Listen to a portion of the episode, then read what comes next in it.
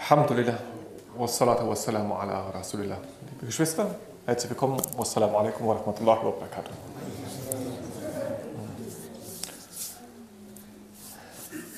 Wenn euch jemand auf der Straße ansprechen würde hm, und er fragt euch, was ist Islam? Was ist die Frage? Was ist Islam? Und ihr hättet einen Satz, um ihm zu antworten. Was würdet ihr sagen? Es gibt zig richtige Antworten, von denen euch sicherlich viele einfallen. Was ist es? Bitteschön. Allah anbeten. Allah anbeten, das ist Islam. Ja, das wäre eine richtige Antwort. Sehr schön. Die Anbetung Allahs ist das. Was könnte man noch antworten? Was ist auch eine richtige Antwort? Das Benehmen. Das Benehmen. Benehmen auch, ja. Es ist ein Teil vom Islam. Wobei Islam noch mehr ist. Noch mehr als das Benehmen. Wenn ihr wirklich, bitteschön. Frieden. Frieden, das ist eine sehr schöne Antwort auch. Ja. Hingabe. Hingabe. Hingabe an den allmächtigen Gott. Selbstverständlich, das ist auch Islam. Absolut. Wenn jemand fragen würde, was ist Islam, man würde sagen, Hingabe, Hingabe an den einen Gott ist absolut richtig. Bitteschön.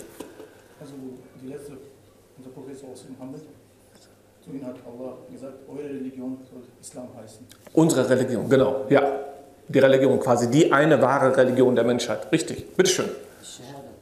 Shahada. Wir bezeugen, dass es keinen Gott gibt außer Allah. Mohammed ist ein Prophet. Richtige Antwort. Sehr schön eigentlich Antwort. Bitteschön. Koran. Und was noch? Koran ist Islam und sogar auch noch die Sunna vom Propheten, oder? Aber sehr, sehr schöne Antwort. Islam ist Koran. Bitteschön.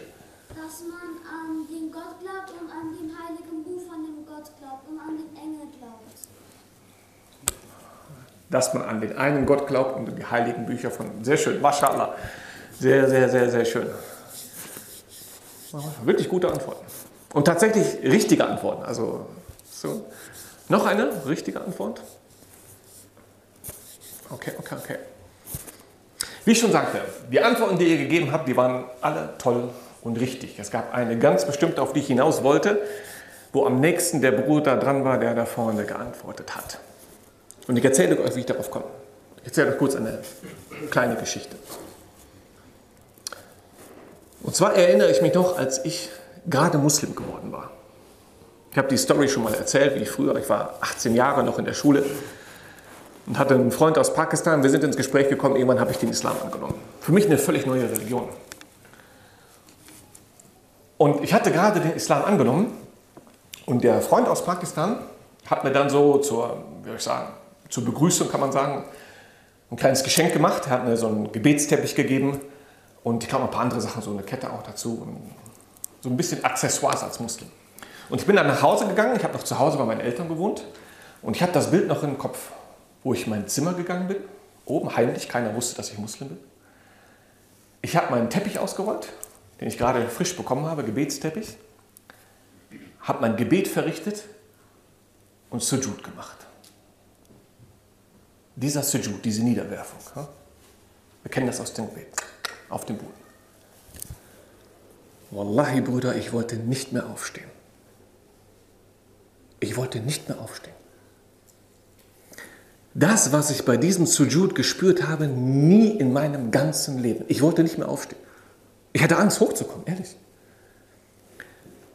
Es war so eine Süße, eine unbeschreibliche Süße, aber nicht auf der Zunge. Auf der Zunge, das kenne ich. Du gehst zum Bahnhof, zum Kiosk, holst dir einen Snickers und dann hast du Süße auf der Zunge. Aber das war das nicht. Es war Süße. Aber es war nicht Süße auf der Zunge, es war eine Süße im Herzen.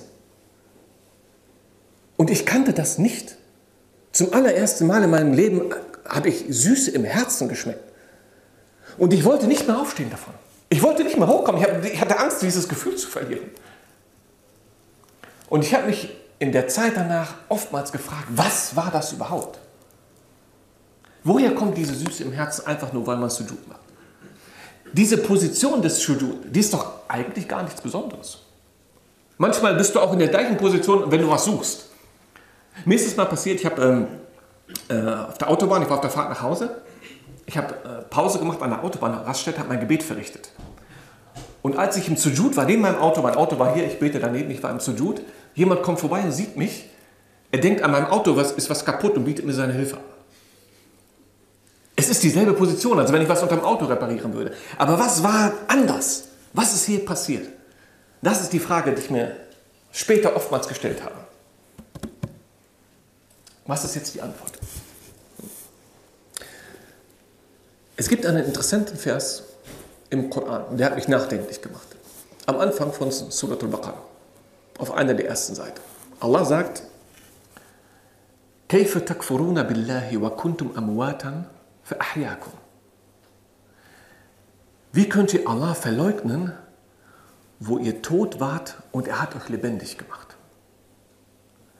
ثم يميتكم ثم يحييكم ثم إليه ترجعون Dann lässt er euch wieder sterben, dann macht er euch noch einmal lebendig und dann kehrt er zu ihm zurück.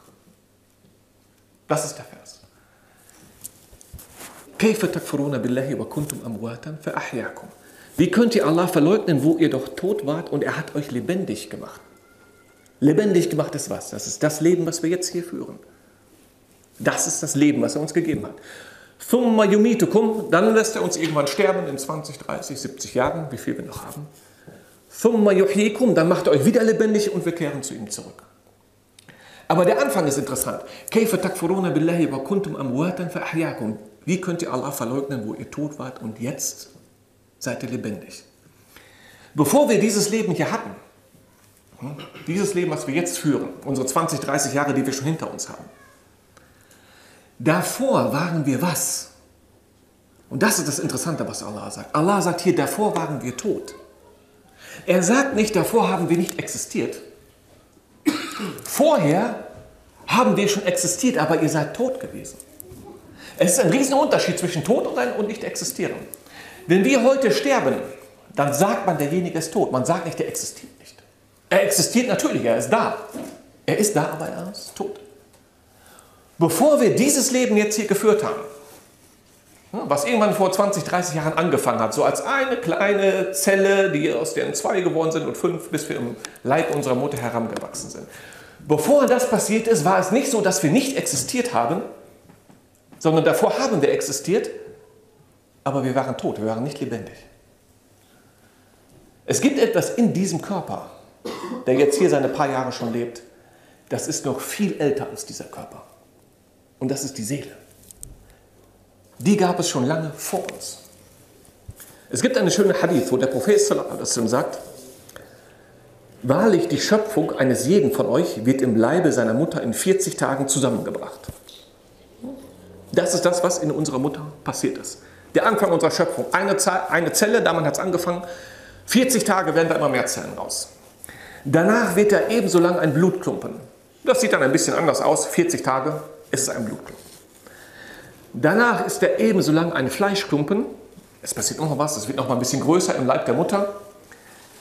Und danach entsendet Allah den Engel, der ihm eine Seele einhaucht. Woher kommt diese Seele? Dieser Zellenberg, der ist gewachsen, ist gewachsen von einer Zelle, etwas größer geworden und irgendwann einmal schickt Allah einen Engel und er bringt eine Seele in diesen Haufen von Zellen. Und diese Seele gab es schon lange vorher. Tatsächlich ist jede Seele, die in jedem von uns steckt, jeder von uns hat eine solche Seele bekommen. Die gab es schon mit der Schöpfung von Adam. Die Seele, die wir in uns tragen, die gab es schon bei der Schöpfung von Adam. Und Allah erwähnt dies sogar im Koran, in einem einzigen Vers. Ein einziger Vers in Suratul A'raf. Surah 772 ist das. وإذ أخذ ربك من بني آدم من ظهورهم ذريتهم وأشهدهم على أنفسهم ألست بربكم قالوا بلى Das ist eine Begebenheit aus der Zeit von Adam. Allah hatte gerade Adam erschaffen. Und in diesem Vers, wenn man ihn mal zusammenfasst, wird beschrieben, wie Allah aus Adam alle seine Nachkommen erschaffen hat.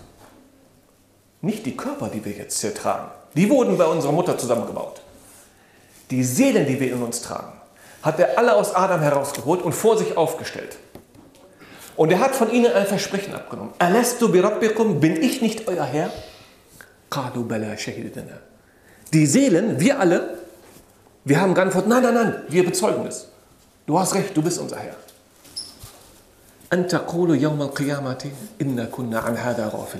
Damit ihr nicht denkt, ihr kommt am Tag der Auferstehung und sagt, wir hatten davon keine Ahnung. Das ist eine Begebenheit lange bevor wir hier angefangen haben zu existieren als Körper auf diesem Planeten. Es sind Seelen, die in der Gesellschaft waren von Allah. Und es waren nicht einfach nur Seelen in der Gesellschaft von Allah. Die Seele, die wir in uns getragen hat, sie war einmal bei Allah und sie hat mit Allah gesprochen. Allah hat zu diesen Seelen direkt gesprochen und sie haben sogar ihm geantwortet. Und danach erst hat Allah die Seelen in eine Art Schlaf gelegt. Sie haben gewartet, bis sie aufgeweckt werden und in unsere Körper gebracht werden. Das ist die Geschichte unserer Seele. Mit der Geburt weckt Allah die Seele auf, bringt sie in unseren Körper und wir tragen sie jetzt heute mit uns rum. Das ist Kayfa takfuruna billahi wa kuntum amwatan. Wie könnt ihr Allah verleugnen und ihr wart doch tot? Ihr wart schon mal bei Allah. Ihr habt mit ihm geredet. Dann hat er euch schlafen gelegt. Jetzt hat er euch lebendig gemacht. Wie könnt ihr Allah verleugnen? Wie kann das sein? Und allein die Tatsache, dass wir Allah, dass wir unsere Seelen schon einmal bei Allah hatten, Daraus kannst du eine ganze Serie machen. Schau, unsere Seelen waren ja bei Allah und sie haben sich mit Allah unterhalten und sie waren in seiner Gegenwart. Wisst ihr, früher gab es Sitzungen von Gelehrten, von großen Imamen. Manchmal saßen die Leute bei denen und die haben nichts mitgeschrieben. Die wollten nichts, nichts auswendig lernen, kein Wissen von ihnen nehmen. Warum haben die da gesessen? Warum sitzen die bei dem Imam, wenn sie von ihm kein Wissen nehmen wollen? Wisst ihr, was sie von ihnen wollten? Die wollten nur bei ihm sitzen und von seinem Charakter profitieren, weil sie bei ihm sind. Sie sind bei dem Imam, sie sind einfach nur mit ihm zusammen. Sie lernen nichts, sie sind einfach nur da und lernen oder erziehen ihren Charakter. Bei Imam Ahmed, von ihm wird überliefert, manchmal saßen bei ihm 5000 Leute, eine Riesengemeinschaft und 500 davon haben geschrieben. Der Rest wollte nur von seinem Charakter profitieren. Ibn Qais war einer der bekanntesten Schüler von Imam Malik. Und er sagte, ich habe 20 Jahre bei Imam Malik gelernt. 17 Jahre davon habe ich nichts geschrieben, nichts auswendig gelernt. Ich habe nur von seinem Charakter profitiert. Danach habe ich drei Jahre Wissen gelernt. Drei Jahre habe ich auswendig gelernt. Und ich wünschte mir jetzt, diese drei Jahre hätte ich mir gespart. Ich hätte nicht kein Wissen auswendig gelernt, sondern nochmal das in meinen Charakter investiert. Sie haben ihren Charakter erzogen nur, weil sie bei diesen Persönlichkeiten waren. Jetzt stellt euch vor, eure Seele ist nicht einfach bei irgendeinem Imam. Eure Seele war bei wem? Sie war bei Allah. Wenn eure Seele in der Gegenwart von Allah ist, wird sie nicht Spuren davon mitnehmen? So wie der Mensch, wenn er in der Gegenwart eines Imams ist, Spuren davon mitnimmt und in sich trägt. Und wenn ihr mal schaut, die Eigenschaften von Allah, die wir heute kennen, jede von seinen Eigenschaften Davon findet ihr eine Spur, einen Tropfen in euch. Nicht in der Vollkommenheit, aber eine Spur davon findet ihr bei euch. Allah ist barmherzig oder nicht? Allah ist Ar-Rahman, der Allbarmherzige. Die Menschen sind auch barmherzig. Menschen haben auch Barmherzigkeit, aber nicht in dieser Vollkommenheit, wie Allah sie hat. Allah hat Wissen. Unglaubliches, umfassendes Wissen. Die Menschen haben das auch. Die Menschen haben Wissen. Aber sie haben nur eine Spur vom Wissen. Sie haben nicht das unglaubliche, vollkommene Wissen von Allah. Allah hat Weisheit. Er ist unglaublich weise. Alles, was er macht, hat einen Sinn, hat eine Weisheit. Menschen haben das auch. Menschen sind auch weise. Aber nicht so vollkommen weise wie Allah. Sie haben nur eine Spur davon mitgenommen. Allah hat Liebe. Nicht. Allah ist, er liebt einige Menschen. Und Liebe haben auch die Menschen in uns. Aber wir haben nicht diese vollkommene, perfekte Liebe, die Allah hat. Wir haben nur eine Spur davon mitbekommen, einen Tropfen davon von Allah. Die Eigenschaften, die Allah hat.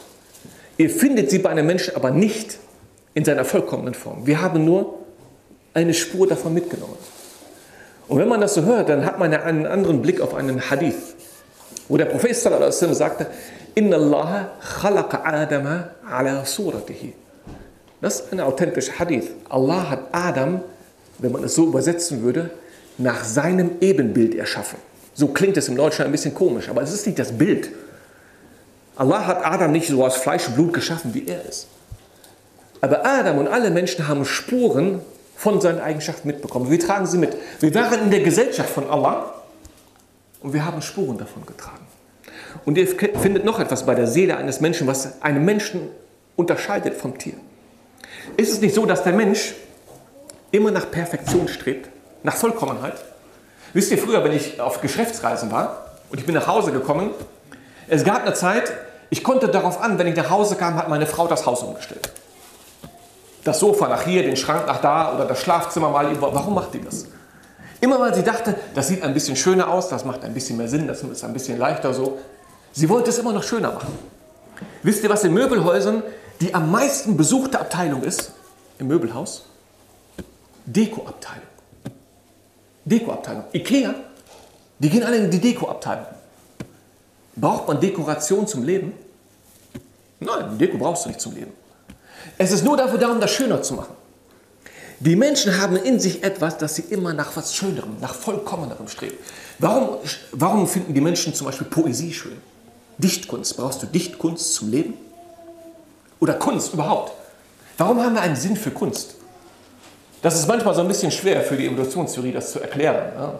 Weil es geht ja davon aus, die, man will immer so nach dem besseren Leben streben, nach etwas, was Sinn macht fürs Überleben, aber das brauchst du gar nicht. Es sind Dinge in uns, die nach Vollkommenheit streben. Unsere Seele war in der Gesellschaft von Allah,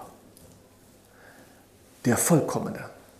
Jetzt ist sie hier auf die Welt gekommen. Wonach soll sie sonst streben? Sie hat die Gesellschaft von Allah genossen. Könnt ihr euch vorstellen, was das für eine Strafe für die Seele selber ist, wenn sie jetzt hier ist? Du nimmst sie aus dieser Gesellschaft weg und sie ist jetzt hier auf der Erde. Versteht ihr jetzt, warum das hier ein Gefängnis für die Seele ist? Die Dunja ist definitiv ein Gefängnis für sie. Wir lesen sogar diese Tatsache, dass die Seele nach dem einen Vollkommenen strebt.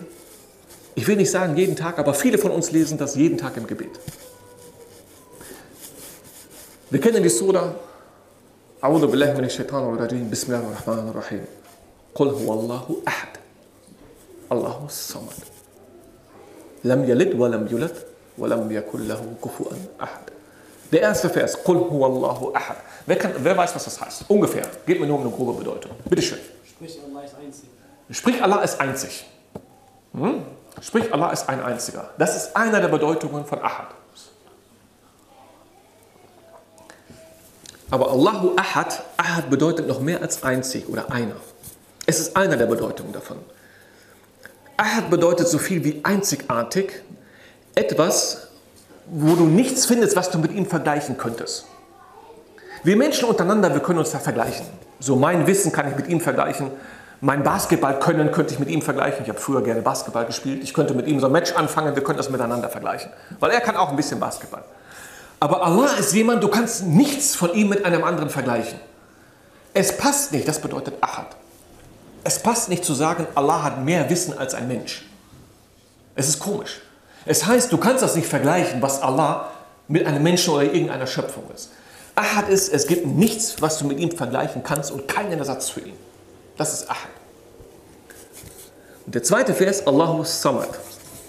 Weißt du noch, was das heißt? Ungefähr. Gib mir nur grob um die Bedeutung. Bitte schön.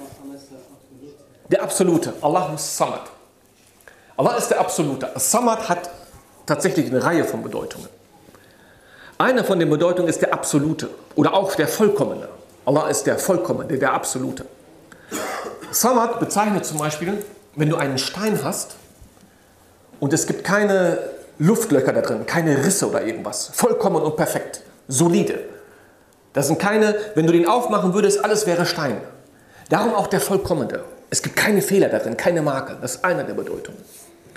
As-Samad bedeutet auch derjenige, zu dem das Herz hinstrebt. Yasmudu ilayhil qalb. Das Herz strebt zu ihm hin. Das ist etwas, was wir in uns tragen. Dieses, diese Sehnsucht nach Allah. Und weil Allah Ahad ist, gibt es auch keinen Ersatz. Du kannst es nicht mit irgendwas anderem ersetzen. Allah ist Ahad und das Herz strebt zu ihm und will nur quasi ihn haben. Und er kann durch nichts ersetzt werden. Und jetzt gehst du nochmal zurück zum Anfang, zu diesem Sujud. In welcher Position im Gebet ist man Allah am nächsten? Welche ist das? Bitte schön. Niederwerfen. Nieder, niederwerfen. Niederwerfen, der Sujud. Das ist die Position, wo du Allah am nächsten bist. Und das ist das Gefühl, was ich damals im Herzen getragen habe. Wisst ihr, 18 Jahre vorher habe ich mein Leben so vor mich hingelebt. Ich war kein Muslim, habe meine Dingen gemacht, irgendwie schon an Gott geglaubt, aber ich habe mein Leben halt gelebt. Es war das erste Mal, wo meine Seele Allah wieder nahe war. Sie war ihm schon mal nahe, lange vorher, bevor sie hier auf diese Welt kam. Und sie war ihm jetzt wieder nahe. Wisst ihr, was eine Schwester mal sagte, warum sie den Islam angenommen hat, was das für ein Gefühl war? Sie sagte, es ist das Gefühl, als wenn ich zu Hause angekommen bin. Und das trifft es tatsächlich. Es trifft das im allerwortwörtlichsten Sinne. Du bist tatsächlich zu Hause angekommen. Allah ist der Ort, den du vorher, den du vorher einmal, du warst bei ihm. Bist jetzt nach hier gekommen und Allah und der Islam ist der Weg zurück zu ihm. Der Weg der Seele zurück zu Allah.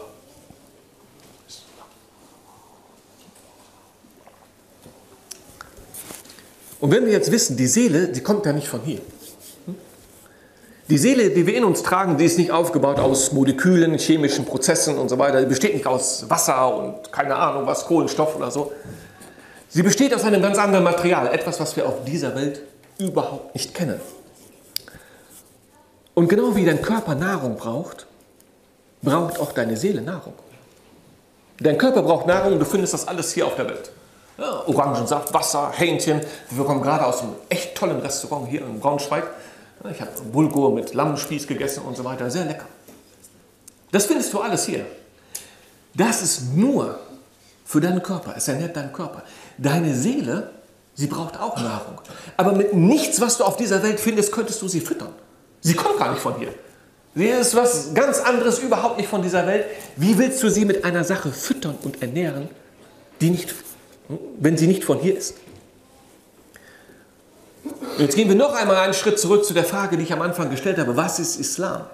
Und ihr habt alles richtige Antworten gegeben. Aber ich würde noch eine oben drauf setzen. Islam ist unter anderem auch Nahrung für die Seele. Nahrung für deine Seele. Und du kannst durch nichts anderes deine Seele ernähren. Du kannst sie nur damit ernähren. Die Seele ist nicht von hier. Du kannst hier die ganze Welt absuchen nach dem, was du willst. Du wirst nichts finden, um deine Seele zu ernähren.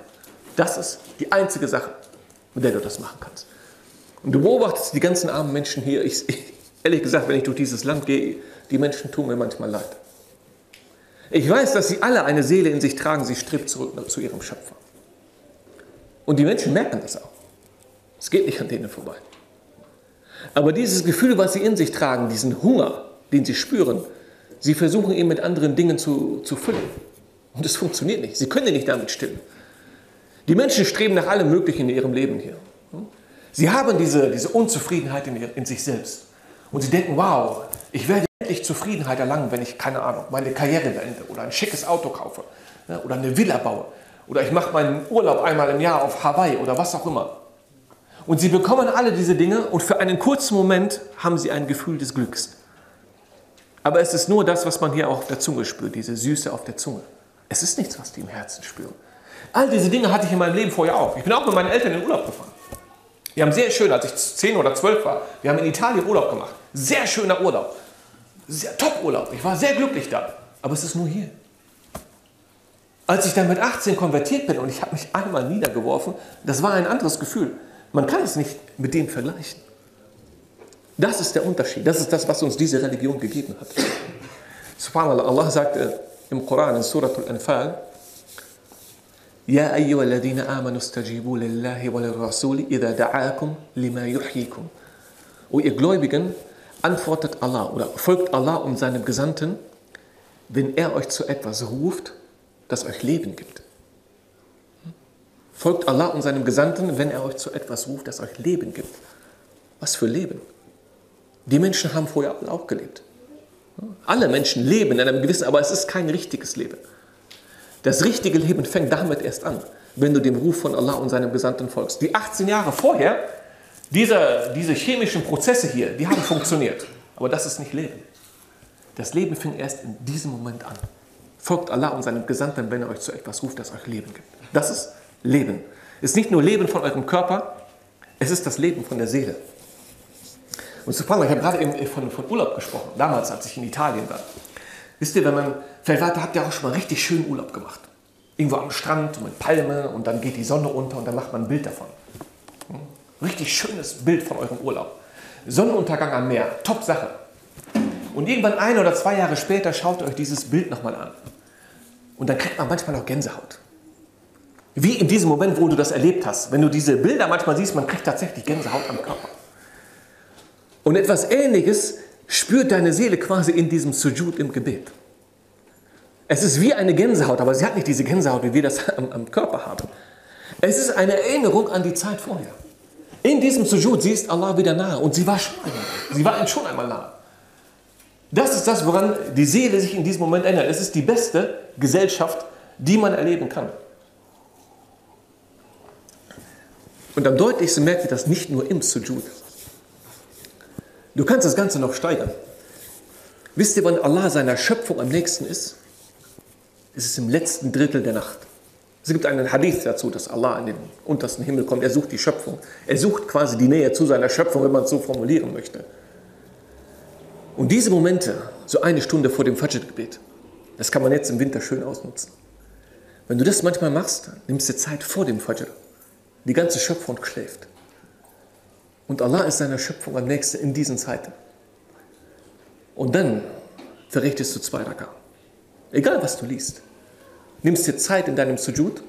Deine Seele wird sich niemals wohler fühlen als in diesen Augenblicken. Das sind die schön, für die Seele sind das die schönsten Momente überhaupt. Habt ihr mal gesehen, im, äh, auf YouTube gibt es seit einiger Zeit auch so Videos, wie man äh, Versuche gemacht hat, wenn man mal so will. Man hat manchmal Nicht-Muslime den Koran vorgespielt. Und bei sehr vielen gab es eine Reaktion darauf, obwohl sie das gar nicht verstehen konnten. Viele haben gesagt, oh, das ist ein, sie haben ein angenehmes Gefühl dabei, obwohl äh, verstehen konnte er das nicht. Das war keine Reaktion, die durch das Gehirn ausgelöst wurde. Er weiß ja gar nicht, was da gelesen wird. Aber die Seele erkennt diese Wörter. Der Koran ist die Sprache Allahs, es sind Worte Allahs. Unverwechselbar, niemand könnte das nachmachen. Die Seele ist diejenige, sie hat sich schon einmal mit Allah unterhalten, oder nicht? Meint ihr nicht, die Seele erkennt die Worte von seinem Schöpfer wieder? Die Seele erkennt das, das Gehirn nicht. Das Gehirn kann das nicht erkennen. Das Gehirn kennt nur das, was es hier auf diesem Planeten gelernt hat. Und mit der Seele ist das anders. Besonders die Worte Allahs sind unverwechselbar. Vielleicht habt ihr schon mal versucht in den sozialen Netzwerken, dass ihr euch einen Fake-Account macht. So nicht euren richtigen Namen, sondern ihr macht einen, einen neuen Account unter einem anderen Namen. Und dann schreibt ihr so mit Bekannten und Freunden und so und ihr gebt aber euren wahren Namen noch nicht preis. Und irgendwann erkennt einer, dass ihr das seid. Hey, ich kenne das doch, wer redet so und so Art und das bestimmt der so und so. Manchmal erkennt man selbst Menschen nur daran, wie sie sich ausdrücken, wie sie reden, wie sie schreiben. Die Seele erkennt das sicher bei ihrem Schöpfer. Die Seele vergisst die Worte ihres Schöpfers auf keinen Fall. Sie kann diese Worte wiedererkennen.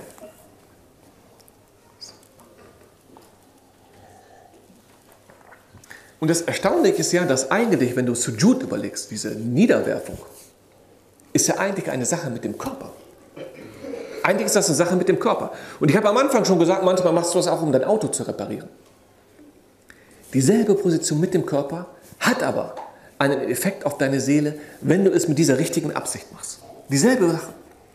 Und ich sehe, ich beobachte manchmal ein, ein Problem bei uns, dass wir, ähm, dass wir diese Dinge, wie das Gebet oder das Fasten, beim Fasten ist es noch schlimmer, immer aus dieser Sicht des Körpers betrachten.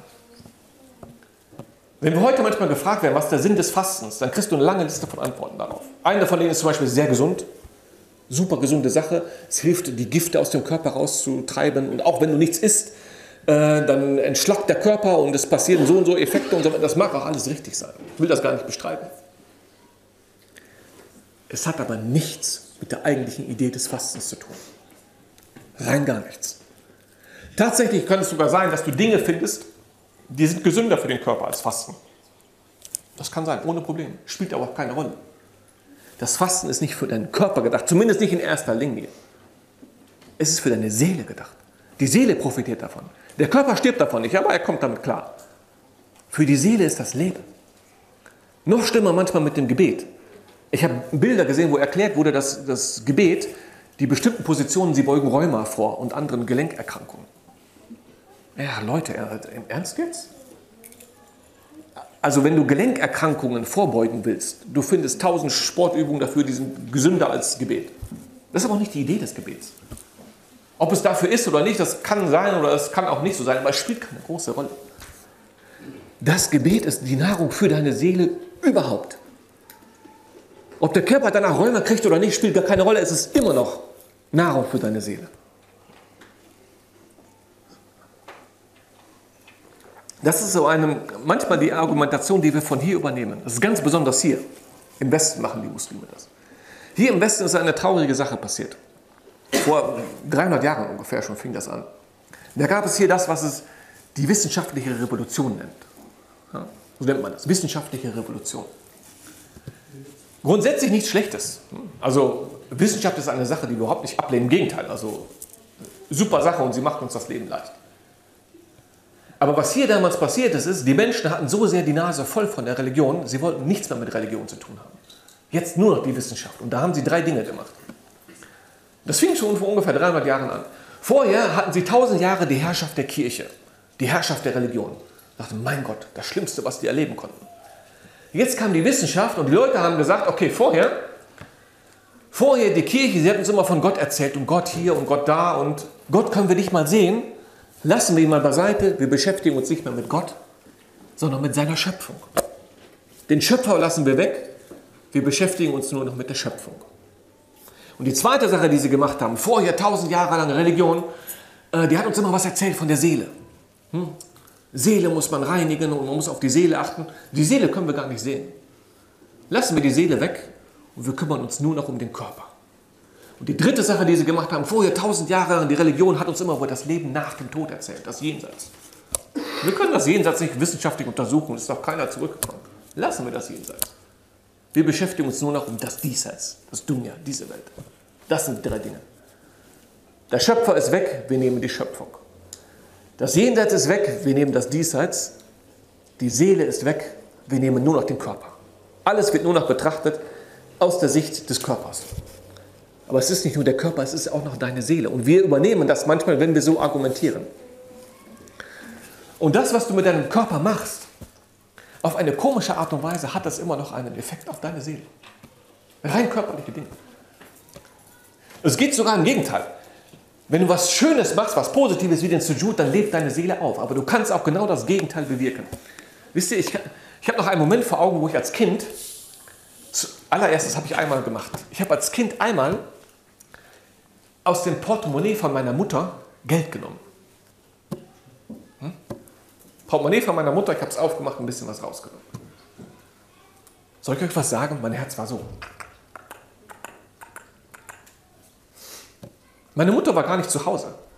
Eigentlich konnte mich niemand entdecken. Niemand konnte mich sehen. Ich musste also keine Angst haben, dass ich erwischt werde. Überhaupt nicht. Aber irgendetwas in mir drin wusste, dass das falsch ist. Das ist Unrecht. Das ist eine Sünde. Aber was wusste das? Das wusste nicht das Herz, was so vibriert hat, auch nicht der Körper, der so reagiert hat. Die Seele weiß das. Eine Sünde, die du begehst, ist ein Schlag für deine Seele. Das, was der Seele Leben gibt, das sind die guten Dinge, die du tust. Die guten Dinge im Sinne von, die du für Allah machst. Das ist Leben für deine Seele. Und ein Schlag für deine Seele ist all das, was du an Sünden verrichtest. Es ist ein Schlag für deine Seele. Wir haben diese beiden Teile in uns drin.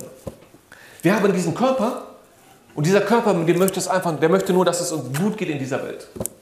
Möglichst viel für den Körper. Schönes Essen und Frauen und keine Ahnung was, was es alles Schönes an diesem Dunja gibt.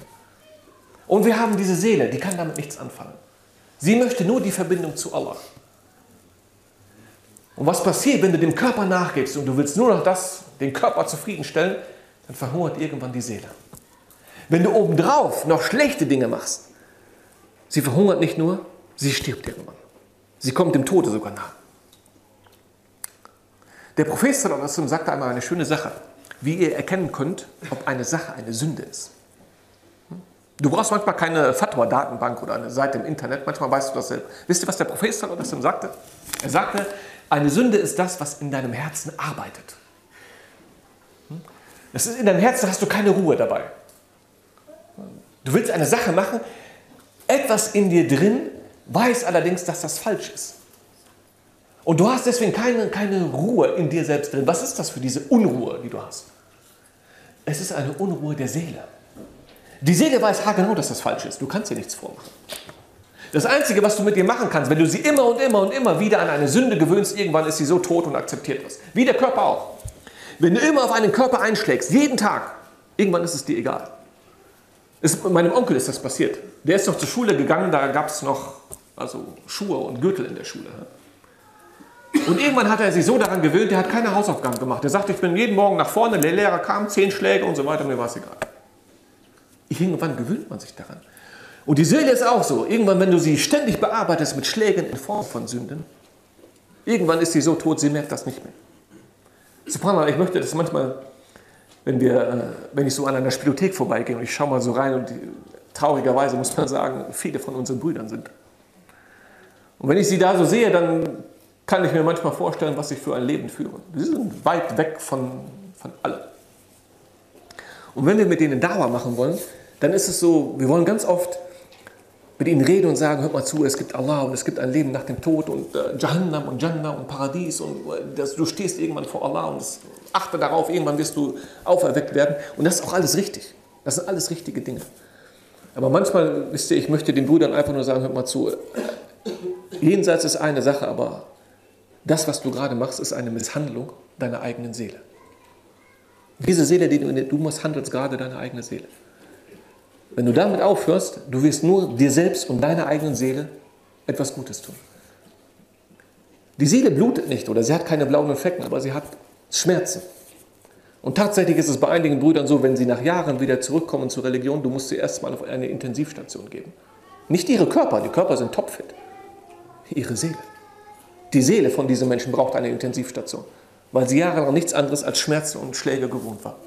Es ist wie mit den Menschen, wenn sie zehn Jahre irgendwo in einem Folterkeller verschwinden. Wenn sie irgendwann rauskommen, die sind erstmal ein paar Monate auf der Krankenstation. Die müssen erstmal wieder lebendig werden. Und die Seele ist genauso. Die Seele ist genauso. Und die Seele ist sehr, sehr empfindlich bei diesen Dingen. Das brauchst du dir auch nicht erklären. Die Seele weiß das von sich aus. Wir sehen das ganz besonders bei Kindern. Ganz besonders bei Kindern. Ich kann mich an meinen mittleren Sohn erinnern. Da kam ein, ein Kumpel von ihm kam auf ihn zu und sagte, hör mal zu, es gibt eine Seite im Internet, da kannst du aktuelle Kinofilme kostenlos schauen. Aktuelle Kinofilme kostenlos im Internet. Wenn ich euch das so sage, dann wisst ihr schon, das war keine legale Seite. Legal kann man das nicht. Das war eine Seite, da konnte man tatsächlich kostenlos aktuelle Kinofilme schauen, aber es war halt eine illegale Seite. Irgendwo, keine Ahnung, ich weiß nicht mehr, welche Seite das war. Aber wenn ich euch das so sage, dann wisst ihr vielleicht auch, was man auf diesen Seiten noch mit dazu bekommt an Werbung. Und die Bilder und die Werbung, die da sind, schreckliche Sachen. Das sind tatsächlich Frauen, die sich präsentieren auf eine Art und Weise, Bilder. Wirklich dramatisch. Mein Sohn ist auf diese Seite gegangen, ich weiß nicht, zehn oder elf Jahre war das. Der hat eines von diesen Bildern gesehen, von Frauen, die wirklich komplett nackt und komisch da waren, und der war so. Es hat ihn richtig getroffen. Der ist zu mir gekommen, hat mir das erzählt. Obwohl ich ihm das nie erklärt habe. Ich hatte vorher nie ein Gespräch mit ihm darüber. Ich habe ihm nie gesagt, das macht man nicht oder äh, es geht doch nicht und eigentlich, ne, es gibt Regeln von Hijab und so weiter. Er ist sowieso ein, ein Mann, das hat, mit Hijab erstmal noch nichts zu tun. Und er war noch ein Kind. Wissen konnte er das überhaupt gar nicht, dass irgendetwas daran nicht stimmt. Aber in ihm drin gab es etwas, was das wusste. Seine Seele. Die Seele wusste, dass das keine Art und Weise ist, wie eine Frau sich in der Öffentlichkeit präsentiert. Sind sehr, sehr empfindlich. Gerade die Kinder sind sehr empfindlich, was das betrifft. Ich denke daran oft, manchmal an dem, äh, an dem großen Problem von der Jugend in der heutigen Zeit, wo es nicht nur diese Bilder als Werbung, äh, sondern es gibt ganze Filme davon und überall findet man sie im Internet. Sehr leicht zu finden. Das eine hat man das gefunden und die Jugend wird überschwemmt damit. Und es ist manchmal nicht einfach, sich dem zu entziehen. Aber das, was ihr da macht, das zerstört eure eigene Seele. Ihr merkt das so nicht. Heutzutage argumentiert man oft damit, schaut euch so, solche Sachen nicht an, das wird später Probleme geben in deiner Ehe, mit deiner Frau zusammen, etc. etc. Mag sein. Mag auch sein, dass es keine Probleme in der Ehe gibt. Aber eine Sache gibt es in jedem Fall. Es gibt Probleme für deine Seele. Die Seele wirst du damit zerstören.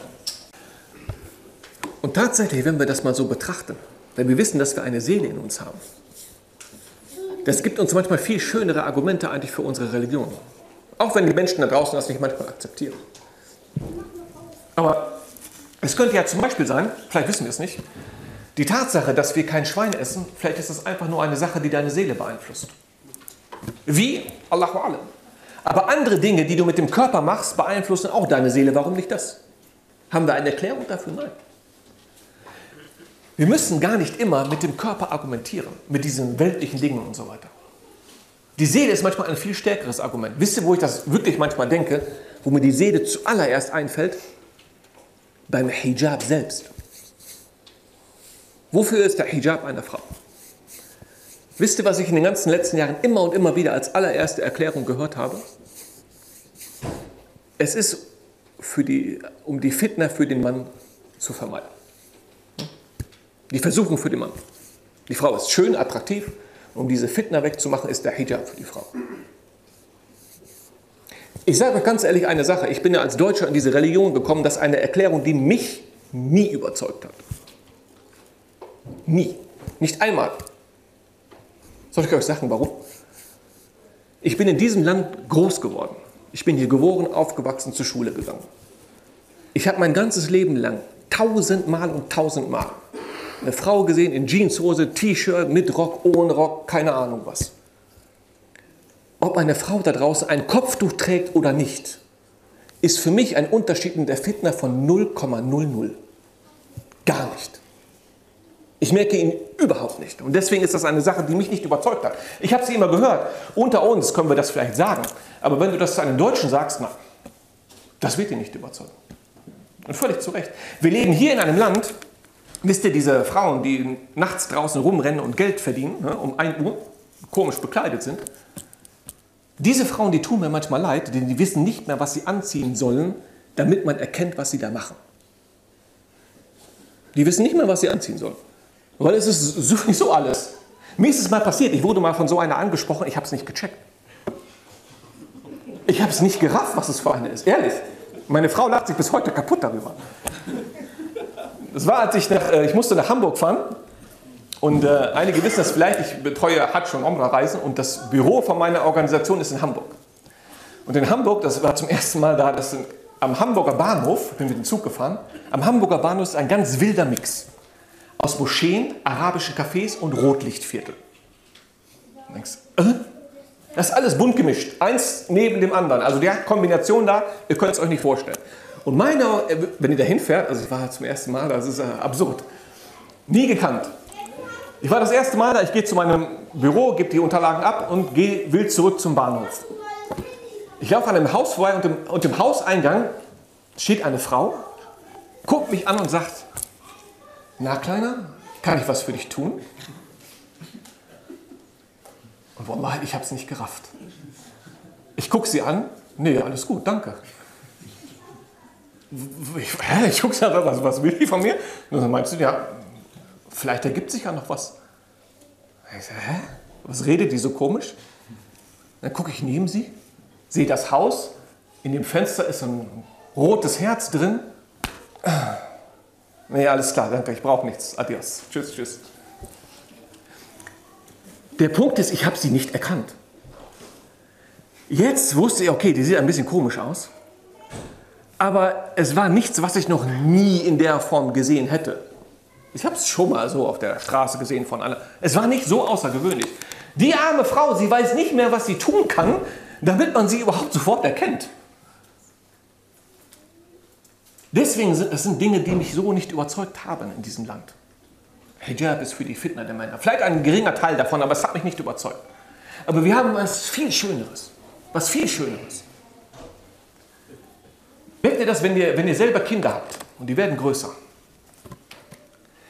Wenn die noch sehr klein sind, so zwei, drei Jahre, und die Eltern wechseln die Pampers noch und diese Zeit und so weiter, es macht dem Kind selber nichts aus, wenn die, ja, wenn die Eltern sehen, es ohne Kleidung. Ist nicht schlimm für das Kind. Irgendwann einmal geht das weg. Sieben, acht, acht Jahre, neun Jahre. Irgendwann mögen sie das selber nicht. Nicht, weil man ihnen das erklärt hat. Du hast keinen Vortrag gehalten oder sie haben das nachgelesen. Irgendetwas in ihnen drin mag das nicht mehr. Es hat eine Abneigung dagegen. Was ist das in den Kindern selber, was denen irgendwann sagt, ey, das passt nicht. Ich kann mich nicht mehr auf diese Art und Weise so vor anderen Leuten zeigen. Was ist das? Es ist die Seele. Die Seele mag das nicht, wenn du dich so vor anderen präsentierst. Und es ist dasselbe bei einer Frau. Der Hijab ist in jedem Fall eine Sache für sie, für ihre eigene Seele. Die Seele einer Frau mag das nicht, sich so komisch für Männer präsentieren, dass sie sie und so weiter und so fort. Die Seele mag das nicht. Ob sie auf diese Fitner reinfallen oder nicht, ist eine ganz andere Sache. Das kann passieren oder auch nicht. In diesem Land ist das so dramatisch nicht. Aber für jede Seele von jeder Frau auf diesem Planeten ist es eine Angelegenheit, dass sie es nicht mag, sich so zu präsentieren. Hijab ist eine Sache zuallererst und in jedem Fall für deine Seele.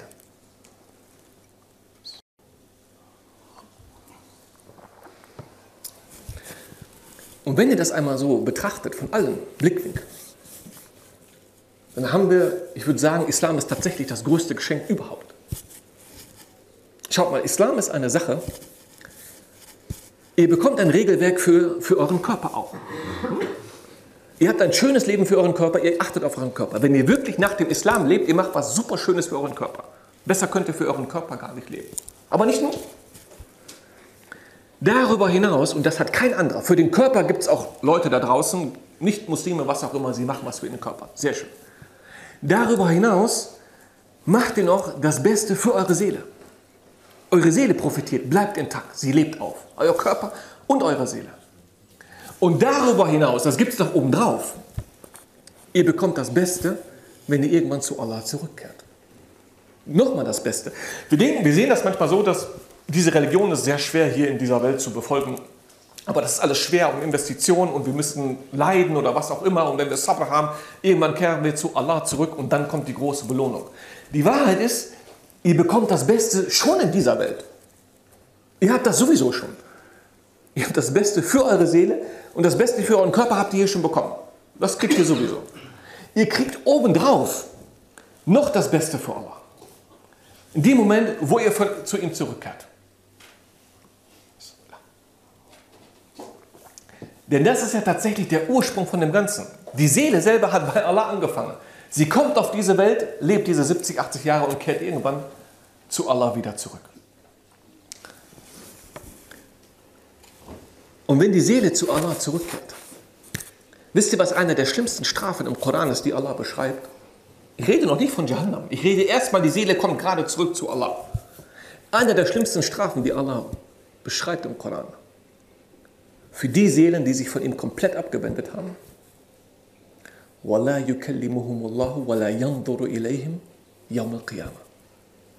Wenn sie zu ihm zurückkehren, Allah spricht kein Wort mit ihnen und schaut sie nicht einmal an.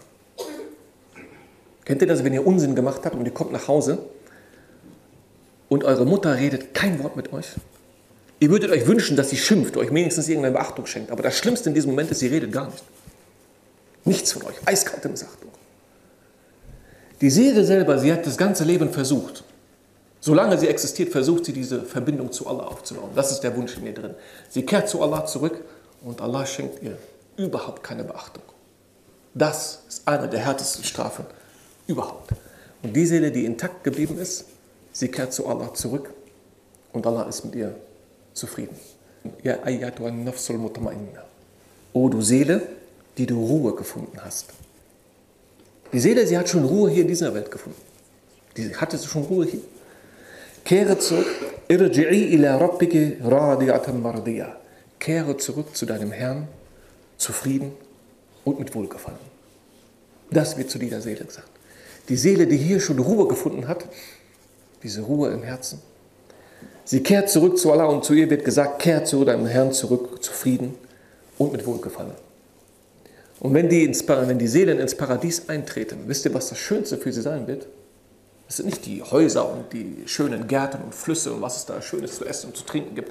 Das ist alles schön. Aber wenn die Menschen eintreten, Allah wird sie fragen, ob sie noch mehr möchten. Und keiner kann sich vorstellen, was er noch mehr will. Du gehst ins Paradies an, was willst du noch mehr? Ich meine, ihr habt die Beschreibungen im Koran gelesen. Es übersteigt den Verstand ums Vielfache. So eine schöne Sache. Keiner wird sich vorstellen können, was es noch mehr gibt. Sie werden antworten, was sollen wir uns noch wünschen? Du hast uns gerettet und hierhin gebracht. Was sollen wir uns noch wünschen, ja Allah? Und das ist der Moment, wo Allah den Schleier lüftet und die Menschen werden ihren Herrn direkt anschauen. So wie es angefangen hat. Die Seelen haben angefangen in der Gegenwart Allahs und sie haben mit ihm gesprochen. Und sie sind jetzt, sie stehen ihm im Paradies gegenüber und sie sehen ihn wieder und können wieder mit ihm sprechen. Möge Allah uns zu diesen zufriedenen Seelen gehören lassen. Barakallahu fikum. Wa jazakum Allahu khairan.